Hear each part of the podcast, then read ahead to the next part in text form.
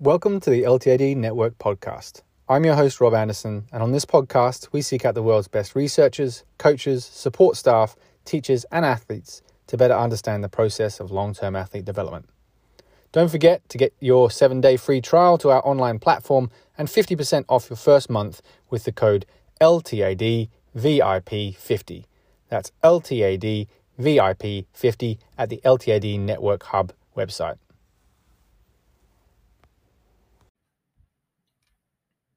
This podcast episode is sponsored by Statera. Statera is a web based application that helps youth athletes and their stakeholders estimate training load, track maturation status, monitor readiness, and manage injury. Put together by coaches working with busy youth athletes, Statera helps keep things simple and brings together the most important training information in one place to ensure that effective athlete centered decisions can be made. No more complicated Excel tutorials and spreadsheets, just upload your athlete's data and their training schedule and start to take control of their training commitments and workload. Make more informed decisions and protect your athlete's well being, supporting their performance. Statera takes your data very seriously. GDPR compliant and registered with the ICO, choose from a range of maturation indices and validated measures, or customize your own. Statera can record any training variable, and all your data is fully exportable. To reach out today and get a free walkthrough, head over to www.statera.uk. That's S T A T E R A dot UK. Welcome to the LTAD Network podcast. In part two of our mini series, Speaking with Commonwealth Games Athletes, I sit down and speak with beach volleyball athlete Jess Grimson. Beach volleyball was the hardest sport that Jess had ever tried, and that struggle for mastery had driven her to a second Commonwealth Games. Initially bound for a college scholarship in the USA, the Leeds star spiked to volleyball for the first time aged 13 at the behest of her pioneering PE teacher. The four time British champion reached the quarterfinals at the Gold Coast in 2018 with Victoria Palmer and competed on home sand with a new partner in Daisy Mumby at the 2022 Commonwealth Games. Jess, welcome to the podcast. It's awesome to have you on. Thanks for your time today. No, thanks for having me.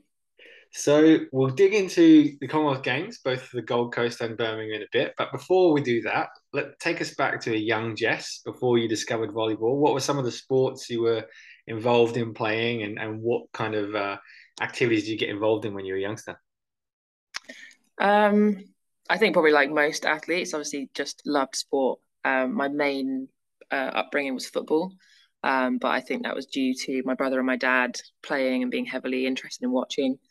Um, so from a, I guess what four or five year old, um, growing up near Manchester, became obsessed with Man United, obviously.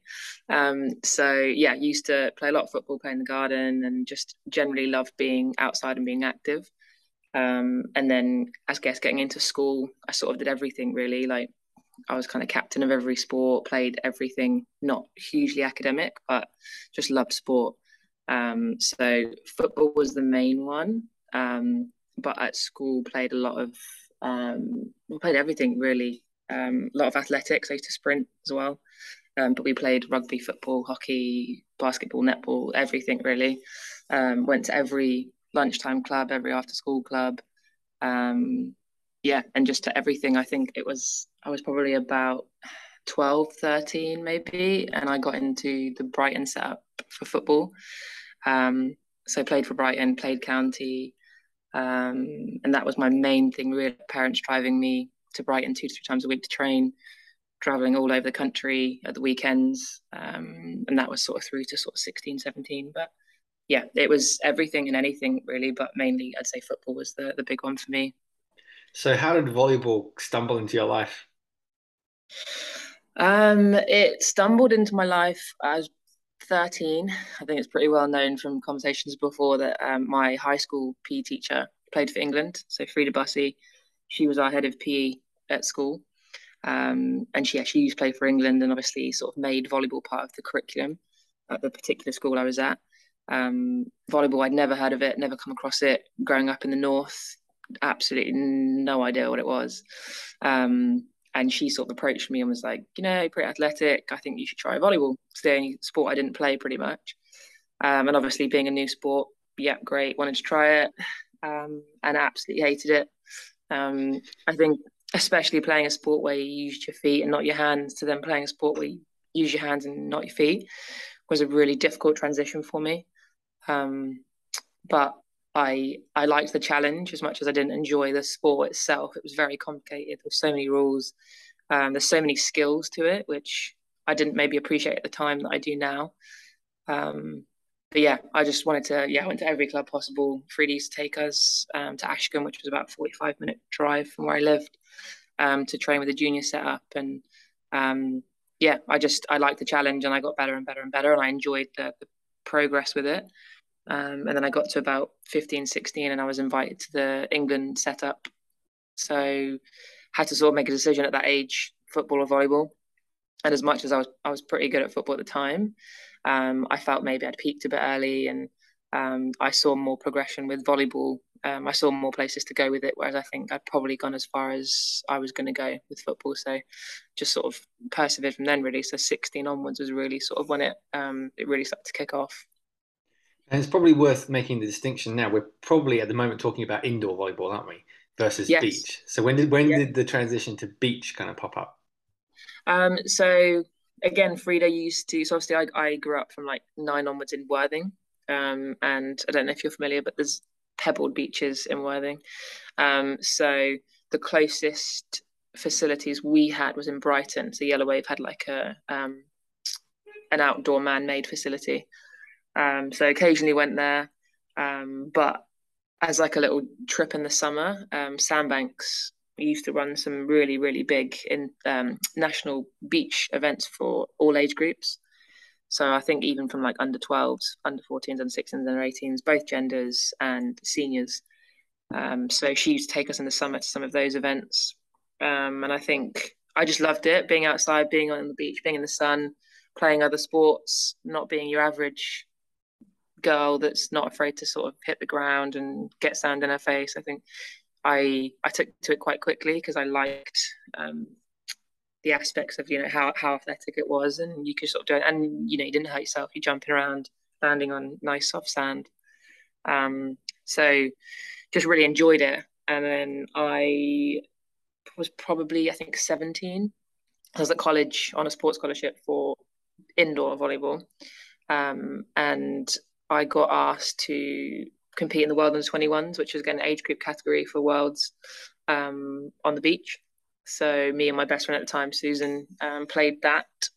Um, and then the year after, I played again with a different partner. Um, I think I was 18, um, 18, 19 actually. I think been first year of university with with uh, another good friend, Lizzie. Um, but yeah, that's sort of where that stemmed from. And we we as a country then apart from the seniors, obviously that played a little bit later on at the Olympics, just didn't. There was no level of beach volleyball in this country. There was no support, no acknowledgement for it, and we, as much as we tried our hardest, and we had some coaching, we got absolutely battered. And I think goes one of two ways. You either go, "Cool, not for me, not good enough," or you go, "How do I get good enough?" And for me at the time, it was like, "How do I get good enough?" So it sort of sparked something in me to sort of see where I could take it. Um, all the people I was playing against played full time, trained full time, full time programs, everything. So um, at 18, I went to Bath University, where the Team GB program was based. Um, ironically, like a few months after I, le- I went there, it moved to Australia, the program. You're very local.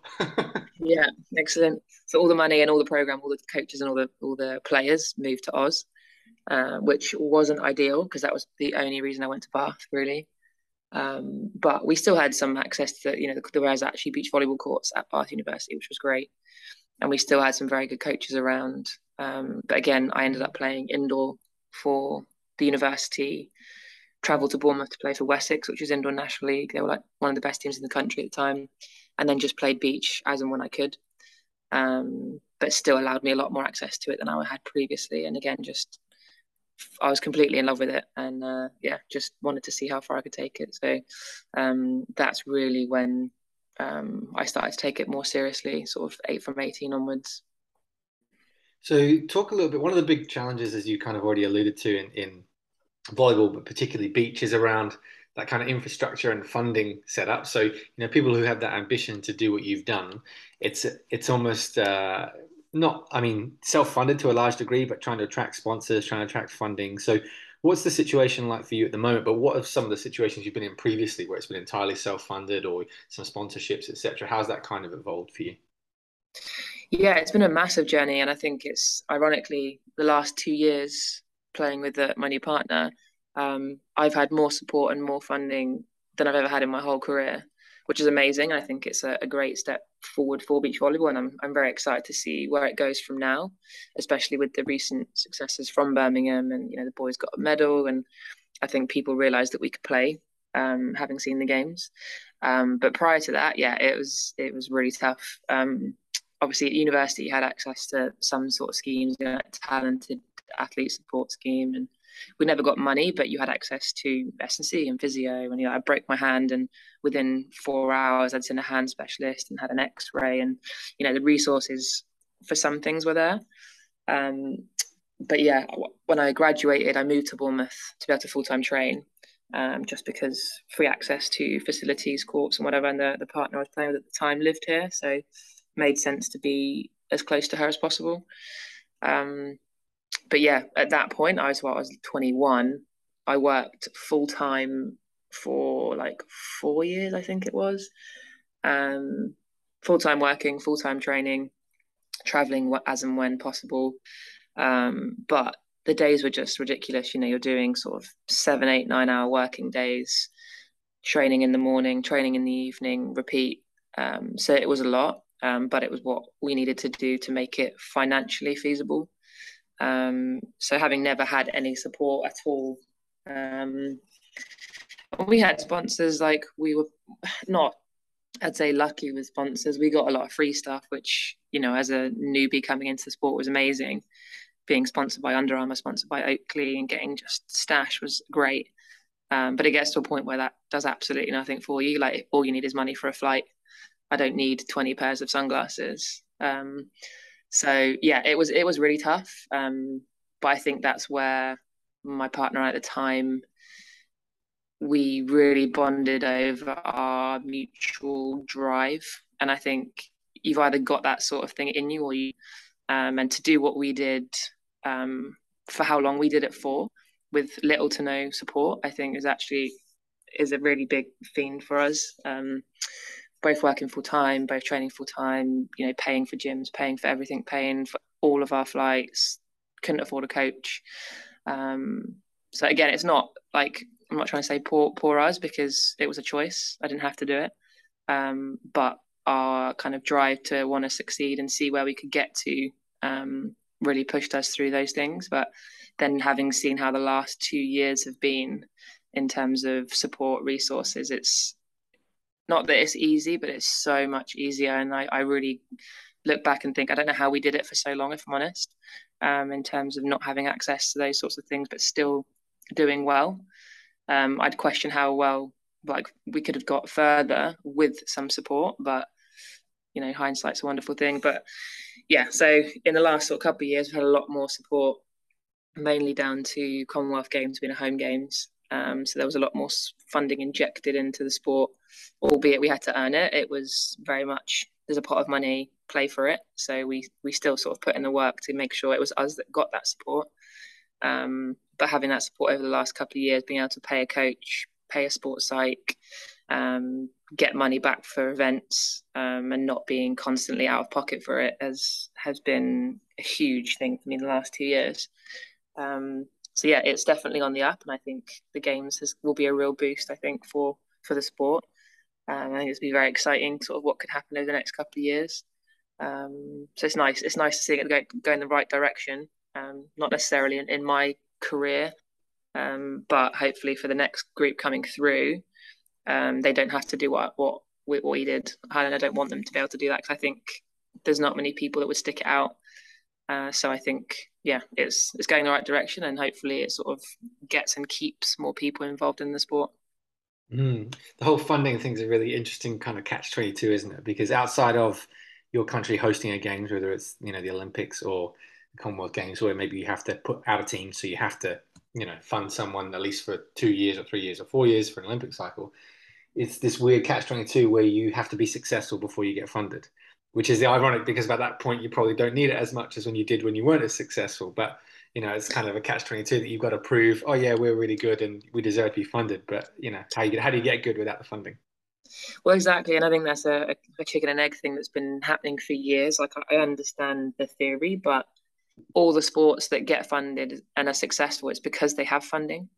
So it's like, how can you fund? How can you expect people to be successful without support? But yet they won't support you until you're successful. So it's it is difficult, and I think testament to the players that are playing at the moment because yeah, we've had a little bit of support this year, and I think there's been a lot of progression in the last two years in the sport, and the depth in the men and the women's game at the moment is the best I've ever seen it, um, and that's just with a tiny bit of support. So hopefully that gets acknowledged, and they realise that if you keep investing, keep investing, there'll be more success. But I think, you know, hats off to everyone at the moment in terms of the success and the medals and the stuff like that that's been in the last two years across the top three or four teams in both genders, I think hopefully kind of gives a good case to to seeing a bit more support in the com- the up and coming years. Mm. You've mentioned already, you know, obviously had quite a significant hand injury. Talk us through some of the other challenges you had injury wise. Obviously, funding in itself is a huge challenge. On top of that, your body doesn't always play along when you need it to. So, what are some of the, the battles you've had injury wise? Oh, gosh. I don't think this podcast is long enough for that. Um, I I've had pretty much everything you can imagine. I I just had to accept in the past sort of five years I'm not built very well. um, but since the age of twelve, I don't remember a time where I've not had something or been injured. Um, and I'm talking through football, like like lots of ankle sprains, chipped ankle bones, um, moving through to starting volleyball. I dislodged a rib. I cracked my hip bone. I had shoulder surgery at 21. Um, and since then, like several broken fingers, dislocated fingers, um, lots of back injuries. The start of this year, actually, which was a big one, which no one really knows about because um, we didn't want to make it a thing. But I tore my ab. Um, so back in December, uh, I was traveling to and from Spain to train with Daisy, and our coach was based in Alicante. So I was sort of going three or four days a week, working three or four days a week, kind of repeat every week. And it was a pretty windy session, and I hit a ball, just like hyperextended, hit a ball in the wind, and I was like, oh god, that it felt like I've been stabbed in the womb is the only way to describe it. And I was like, that wasn't nice, and tried to carry on. I was like, it's a bit uncomfortable, so I sort of just adapted what I was doing, but um, for a few weeks, like laughing, coughing, sneezing, weeing, everything, turning over in bed was just really painful, and I wasn't quite sure what it was. Um, so I had a bit of time off over Christmas. That those sort of sensations went. So pretty happy. Got back to training, hit a ball again, first set, first one back, and same feeling. Um, so just again adapted what I did for a little while. Kept trying to play, and I was thinking, you know, we've got our Commonwealth qualification in May. This doesn't feel right um, I'm used to carrying twinges all the time, so this was different. So I managed to get a scan with a local consultant, and he was like, "You've got a three centimeter hole going through fifty percent of your ab, basically, which in equivalent to like normal tears, it's a grade two, so it's not great. And where it is, not great. Um, you need sort of ten to twelve weeks complete rest and I was like, yeah, that's like that's not going to happen. Like we've got our qualification in May. There's no way. Um, so my compromise was three weeks. Um, I was still in the gym, but I just I knew what movements to avoid. I just wanted to make sure the rest of me was staying in the shape it needed to. Um, and then in March, we got it was like the Saturday, we got a message to say you've got into a tournament in Mexico, which starts Tuesday. And we were like, well, we can't go because we'd already pulled out of a tournament because of my ab anyway. Um, but this particular event is a higher level event where even just showing up, the points that you get is huge. Um, and prior to that, being held back by the federation in terms of playing tournaments, I'd lost all my points and we couldn't get into anything. So even for this Mexico tournament, we were like, I don't know, 50th on the reserve. So we forgot about it. There's no way we're going to get in. Like maybe if you're top five in reserve, you're going to get in, but 50, there's no chance. So I don't know what happened, but we got in and we sort of spoke about it. And we thought we just we can't not go. Um, so literally that day, spoke to my boss, booked flights, and by Monday we were on a flight to Mexico. Um, and I was like, right, I take myself up. I told myself, this are the things I need to not do. Um, but volleyball was quite an un- unpredictable sport in terms of positions you get in. So I was just doing my best, and I didn't feel anything. So I thought, oh, maybe I'm okay. And then I got back. The consultant changed my appointments a week after. So by this point, I had five weeks. Um, and I went to see him for the scan. I think it was like April, maybe at this point. And he was like, he kept making like, mm, okay, yeah. And I thought, oh, Jess, what have you done? You shouldn't have gone to Mexico. You're an idiot. And he pulled up my other scan and he was like, what have you been doing? And I was like, oh God. Um, and from a recovery point of view, there's not really much I could have done, but I, I started going to cryotherapy. So I was going to cryotherapy six times a week. And at work, we've got a low level laser, which I was using every day. Um, and he was like, I can't find it. And I was like, What do you mean you can't find it?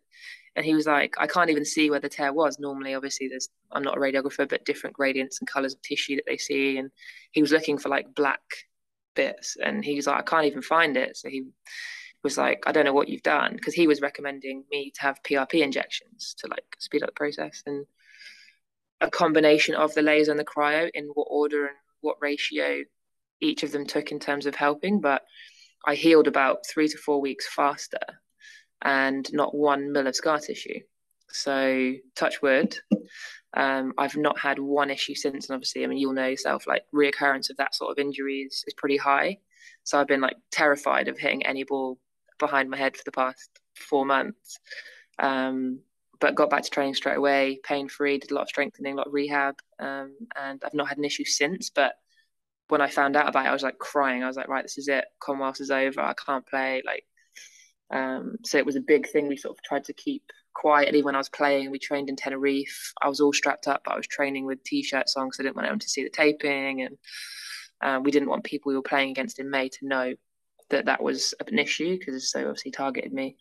Um, but yeah, so that was a big one this year. It was really like I thought Commonwealth dream was over basically, but um, managed to sort of pull through it. But um, yeah, there's been so, there's been so many things to list, but um, I think I'm a sports therapist in my job, and I'm very lucky with the colleagues I have and the equipment we have. So um, I managed to sort of keep everything at bay. Um, but I think injuries and that sort of thing is huge for a lot of people. Um, maybe not have that, having access to the right resources. I'm very lucky that I have that, but and for me specifically in my career, yeah, um, that's been a huge battle, sort of my whole career, to be honest. Mm. Yeah, it's it's interesting when people obviously see, you know, see people stepping onto the stand at the Commonwealth Games or whatever the event is. You know, we see the highlight reel. We don't always see the the background struggle. And especially as you're saying, you know, if there is something that happens that close, that proximity to the games, you don't necessarily want to publicize it because you don't want to give an advantage away to people. Say, right, we're going to, you know, we know where the weak spot is, and we're going to target that. So people don't see that when you step onto the sand, and they, you know, they just see the highlight reel and they see the the difficulties with funding, with traveling, with training, with injuries. So I think it's important to, you know, it, when when you can afterwards in these sort of formats to highlight to people, you know, it's not all sunshine and roses. There's a lot of difficulties. You know, it's only really the closest friends and family that mm-hmm. know about these things necessarily. Yeah, absolutely. Yeah, and I think you see, like, it's anything, even like, you know, social media nowadays. Everyone just sees what you want them to see. So yeah, people see the glamorous side of it. So you're obviously now a two times Commonwealth Games athlete. So you had the experience out in, in Gold Coast, first games, this time round, home games. What was the difference like in terms of the qualification, the lead up, and then when you actually got to Birmingham, stepping on the sand for the first time? What was that like in front of a home crowd? Um, yeah, I mean, obviously, individually, they were both incredible for very different reasons. Um, the process was very different again. Um, so for Australia, there was a couple of different routes to qualify. So there was like a, a zonal tournament within Europe. Um, you had to be top four within world ranked Commonwealth teams, or get a free wild card basically. Um, so my partner and I at the time spent the whole year um, trying to be within that top four. So we traveled all over the world. I think we went to like 13 events in six months in all different countries like Switzerland, South Korea, China, just general Europe.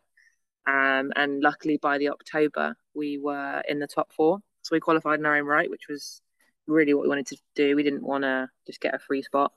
Um, so that was the process, and we found out in the October 17, and the games was actually April 18. Um, so it was good because we had a full chunk then of like six months of full prep. So um, she took a sabbatical leave from work. I left work for six months. So we just said, right, we've got to go for it. No regrets. Um, so we were in like LA for six weeks playing. We ended up being in Oz for I think eight weeks and just trying to get as much prep as possible. Um, and Australia was amazing. Like the got the real village experience, which I'll talk about. We didn't get in Birmingham, so uh, they made a village from scratch. So there was this huge, what you imagine like an Olympic village to be like, um, and just being there, surrounded by all these different athletes, all these different countries, uh, was incredible. Um, and obviously, the first time beach volleyball was in the games. Stadium was amazing on Coolangatta Beach. 5,000 seats, sold out every single session. I think it got voted like best venue. It was the only sport that sold out every session. Um, all the staff loved the the venue. They'd come and watch just because the atmosphere in the stadium was amazing. Um, but obviously, being English in Australia, we didn't get a great deal of support. Um, and I, you know, in a stadium, you've probably got three percent of the people there that actually like willing you to do well. um, and then obviously flip into Birmingham. So the process for this one was a qualification tournament. So England obviously got a home nation spot, and most federations just picked picked which team they wanted to go or gave it automatically to the top ranked team, um, which would have been Daisy and I anyway. Um, but they wanted to do a tournament and basically earn it. So um, there was a small pot of funding that they got given, and July of last year we had a funding trial where it's exactly the same style tournament, top six men's, top six women's teams. Everyone plays against everybody. Uh, the top two teams from each gender get a pot of funding. So in theory, you're funding the best two teams for a year, um, and then come the qualification tournament this year. In theory, those are the two teams that should be in the final, and you know they've had the best prep and and whatnot. Um, so in May, I think it's May 25th to 29, we had like a four or five day tournament where um, three pools of three, everyone plays everyone, semis, finals, semis and finals were best of three matches. Um, so not just off like a one off game. Um, so we've had this date in our head for so long, as much as the games were the end goal. Um, it was like May 2022, May 2022 was like the real sort of aim for us. Um, and luckily, we won the funding trial. We didn't drop a set to anybody. Uh, qualification trial, not quite as straightforward. Like we beat everyone in our in our pools. We got straight to the semis, um, and then we played against two girls that were studying in the states, and they'd had you know access to way more volleyball than we'd had, and we hadn't seen them play together, so a little bit of an unknown. Um, and we we played them, ironically, in our pool, and we beat them. Um, and then obviously met them again in the final um, and again, best of three matches. Um, it went to the three matches in the end. The first game, we beat them very, very easily. So I kind of wish it was off one match. it would have been much less stressful than playing the three the three matches. The, the next two went to three sets, and we won like I don't know 15 13 in the third set of the third game. So um, yeah, it was huge. But again, like real feeling of like gratification. We we earned it. Um, a lot of hard work been put in because Daisy and I only joined up really at the start of 2020 to qualify for Birmingham. So to, to do it and qualify was amazing. Um, and then after qualification, we had five weeks in Europe where we were just trying to get as much match practice as possible. Um, so we were in Italy for a total of three weeks, Greece, and then Norway, um, just trying to get as much match practice. We got back, we had two days and went to Birmingham. Um, so Birmingham again, very, very different, like no real village. Obviously, they couldn't build one. I think they were trying to build one. I think it was Perry Barr, someone said, but just didn't have the space and the infrastructure for it. So had a few satellite villages. Um, so the main campus was University of Birmingham, and then we were based at Park Regis Hotel. So in our hotel was the whole of beach volleyball, men and women, every country, and all of women's T20 cricket. Um, so they were the only two sports that we had in our hotel and they still made it amazing. We still had access to everything, and and in hindsight, like I think as much as the village would have been cool, we had much better quality resources. Like we had really nice rooms, really nice beds, really good food. Um, so um, that was, we were pretty lucky with that, I think, in the end. And then obviously the stadium. So stadium was based at Smithfield, um, which was I think the largest live site of the game. So ten thousand capacity for live site, and then you had um, three x three basketball, um, able running and able, and then beach volleyball. Um, so again, like a five thousand seat stadium, um, and it was amazing. Um, I think for me, way better than ours in terms of um, the support we had.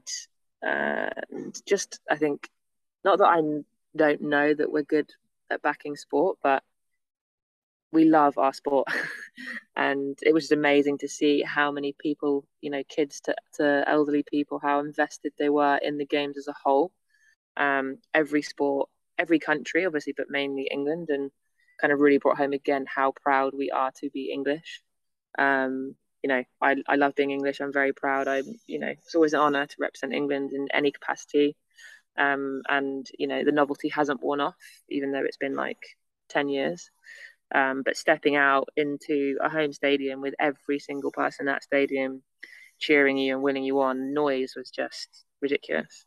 Um, and the support was amazing, like win or lose, everyone was amazing. And to have friends and family and um, people that maybe haven't seen us play before was, was huge. Um, so yeah, stepping out there like every other night was just incredible and definitely something I will not forget. Mm. So let's dig a little bit into the, the results. Obviously, they threw up a bit of a, a local derby in the England versus Scotland game early on. So what was that like? It was good. I mean, um, we played them a lot. We know I've known Manolin for a very long time. We've played them uh, well, not we, but I, even with my old partner, played them so many times. And there's always been a bit of a, a rivalry there. Um, and I don't really know why, whether it's a personality thing or if it's an England Scotland thing, because I don't really have that England Scotland rivalry in me. But um, there's always something where when we play each other, we really want to beat each other. So as soon as I saw them, they were in our pool, I was really excited because I knew it would be a good game, and I knew it, you know, it just had a bit of an added edge to it.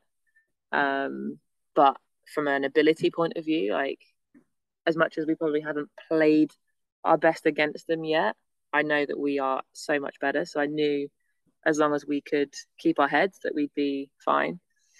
And frustratingly, we didn't play very well. Um, I don't know if we both over revved and we just really wanted to beat them. And we still beat them pretty comfortably, even though we didn't play very well. But for me personally, I'd have liked to come out of it with a bit of a better performance.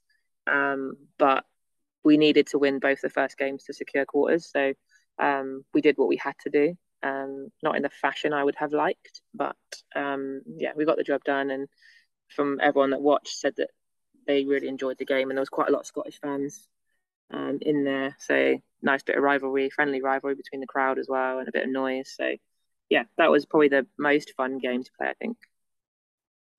And then Solomon Islands next. Is that right? Yeah, yeah, Solomons were first, first game we played. Mm-hmm. Um, yeah, it was good. I mean, um, it's great that countries like that get an opportunity to play.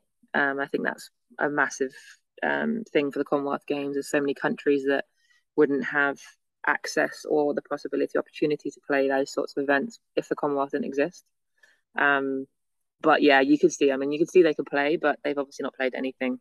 Um, so it was a very, very comfortable game. We didn't get much back.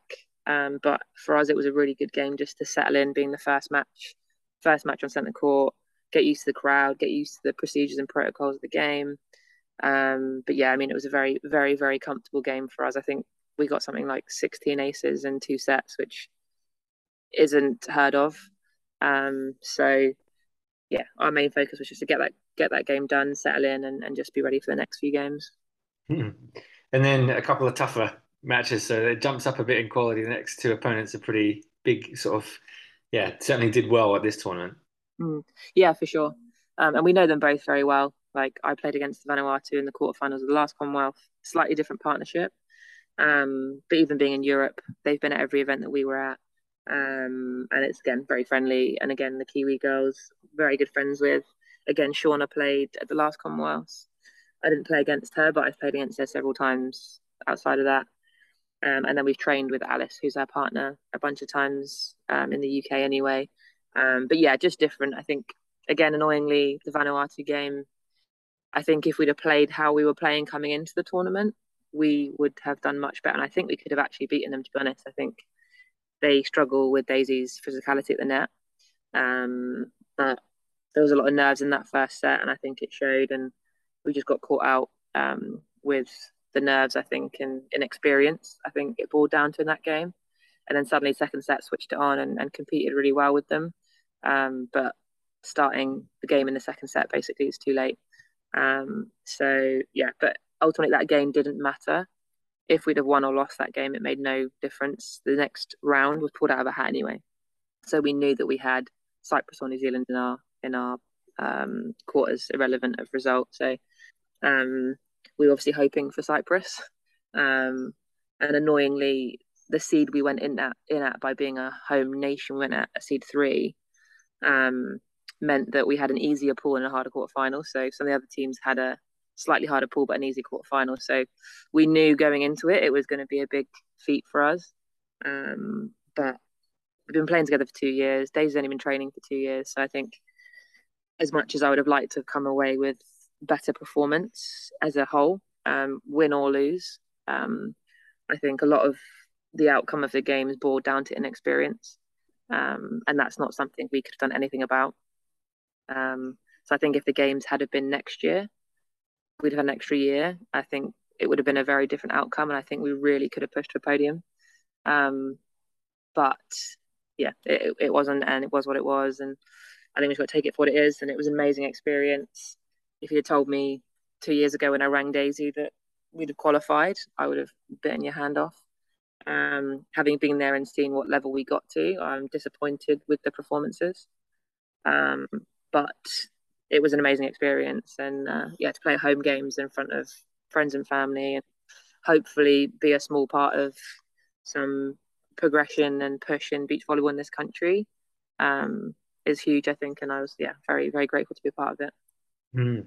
So, what's the next big sporting ambition for yourself and Daisy? What's the the next big goal?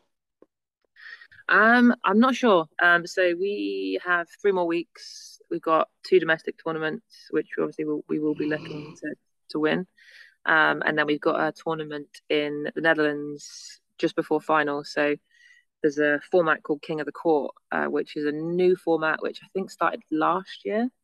Um, and it's basically something you do in training. So if you have, I don't know, five or six teams in training, it's quite hard to drill. So you just play king of the court or queen of the court, and you only win a point on side out, but you stay, so you never serve. So you serve to come through. Once you win the point, you stay at that far end for as long as you're winning. If you lose a point, you switch out, and the team that served them on the point switches in. So it's a bit of a fun training drill, and you know you might be like, right, first team to eleven points, um, and that's basically the format of this tournament. So it's fun, it's fast paced. You see lots of different styles of volleyball. It suits different people. You don't. There's not really much momentum that can be gained with it. Um, so yeah, they had a few events last year, all throughout the year, and then they had like a final. So the best teams of the best teams played it. Um, and you don't have to play with someone from your country. So you could play with a Brazilian, or American, whatever. Um, so yeah, we entered it just as a bit of fun. Didn't think we get in, and we got in. So um, the next three weeks, I think, especially with the intensive two and a half years we've had is just about enjoying it.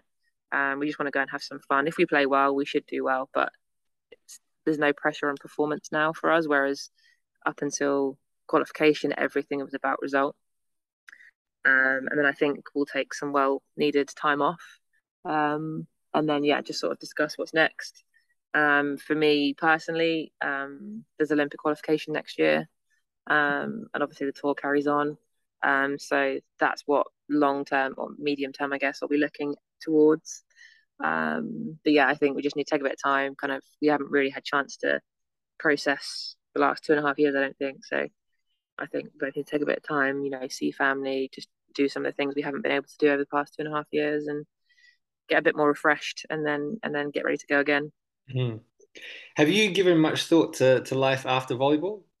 in terms of what you you know are you one of those people who go into coaching are you going to stay in the sports rehab space have you thought about it at all have you just been so focused on on on volleyball that you haven't kind of allowed your, your mind to go to that place yeah to be honest i haven't really thought about it um i don't know i haven't thought about it or i've like put it off um you know i've been an athlete for 15 plus years, over half my life. So I don't know honestly who I am outside of that, who I am if I'm not an athlete, um, which is kind of scary. Um, but I think the first thing for me, because I don't plan on playing too much longer, I think, especially not being funded, you know, if someone came along tomorrow and said, here's 200 grand, I'd play full time and I'd play for as long as that allowed me to. But there's only so long you can put off life settling down. You know, I rent a house. I don't want to rent and live with people for forever. I'd like to have my own space and, you know, just set some roots down really. But I've not had a chance to think about that um, or afford it for, for one. Um, so I don't know. I don't know. I I definitely want to go well, put more emphasis on work, I think, to start with and just see where that takes me. I think I want to go partially down the PTS and C route, I think. Um, but in addition to what I'm already doing, so my ideal working scenario would be that I'm still doing the sports therapy injury work, but I love the gym. I love being in the gym, and that stuff really interests me. So I think having a combination of both is something I'd look to going forward. But even just having time to even do those qualifications, I'd have to have stopped playing. So, um, yeah, I think my life outside of volleyball at the moment is just my family, and I've got two little nephews that I go home at every opportunity to see. So they are kind of my everything at the moment outside of sport. Um, but yeah, I think I'd put work first for a little while, I think, and try and see where I want to take that. Um, and then I'd look to buy a house, really be the number one goal, I think, life goal outside of volleyball. But yeah, I've no idea. I think there's definitely lots of opportunities. Like I could coach, I could go and do some bits if I want. I would like to give back and and make sure.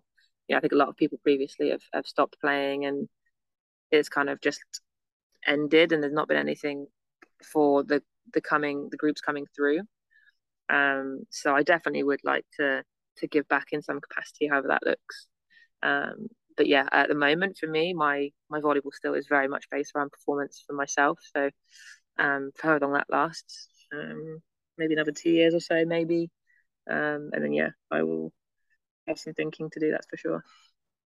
So when you do eventually retire and you're looking back on this career, you know, double Commonwealth Games athlete, some of the stuff you've achieved through a lot of challenges, be it funding, injury, what do you think is going to be your biggest takeaway from your time as a volleyball athlete? Is it going to be those relationships? Is it going to be those experiences? What do you think it's it's going to be? Gosh, um, I don't know. You know, I think it's, it's tough. I'm very self-critical and I'm very tough on myself. So straight away because I'm very, you know, grateful for the opportunities I've had. I'm I'm not satisfied like I would have liked to have done more. Um, there's still time. Um, but I think the big thing for me, I think volleyball as a whole has just shaped my entire life. Like I, I genuinely don't know where I'd be if I hadn't if I didn't play volleyball. And I look back at um, all my education came because of played volleyball, like sports scholarship at Chichester, GB program at Bath. They were both volleyball. All of my friends, uh, because I play volleyball. I live in Bournemouth because I play volleyball. I got my job because I played volleyball. Bournemouth, Sports Academy because of the links to volleyball. The, I work at Physio Fitness in Dorset now, and again, I I used to see my boss for treatment when I had my surgery, and as a byproduct, I then got really good relationship with him, and I worked there. Um, so yeah, absolutely everything in my life, bar my family, is has been shaped because of volleyball. So I think um, I'm just very grateful for what sport the, the sport has given me. Um, and I'll still stay in it in some capacity. I might even play in Norfolk Fun in the future or whatever. But um, I just think sport is amazing, and I think it does amazing things for people. And yeah, my whole life, and I think lots of my personality has, has just been shaped by the sport. So I'm just very grateful for the opportunities that I've had. Um, and yeah, I'm glad that I've stuck at it throughout the years because there's been some testing testing times. Um, but yeah, I think I'm just gratitude really. I think it's it's probably the overwhelming sensation, emotion that I, I have towards it. Mm, amazing. So where can people find out more about you and, and follow along with you and Daisy if there's some generous benefactor with 200 grand sitting there that wants to fund a, a volleyball beach pair, where, they, where can they track you down?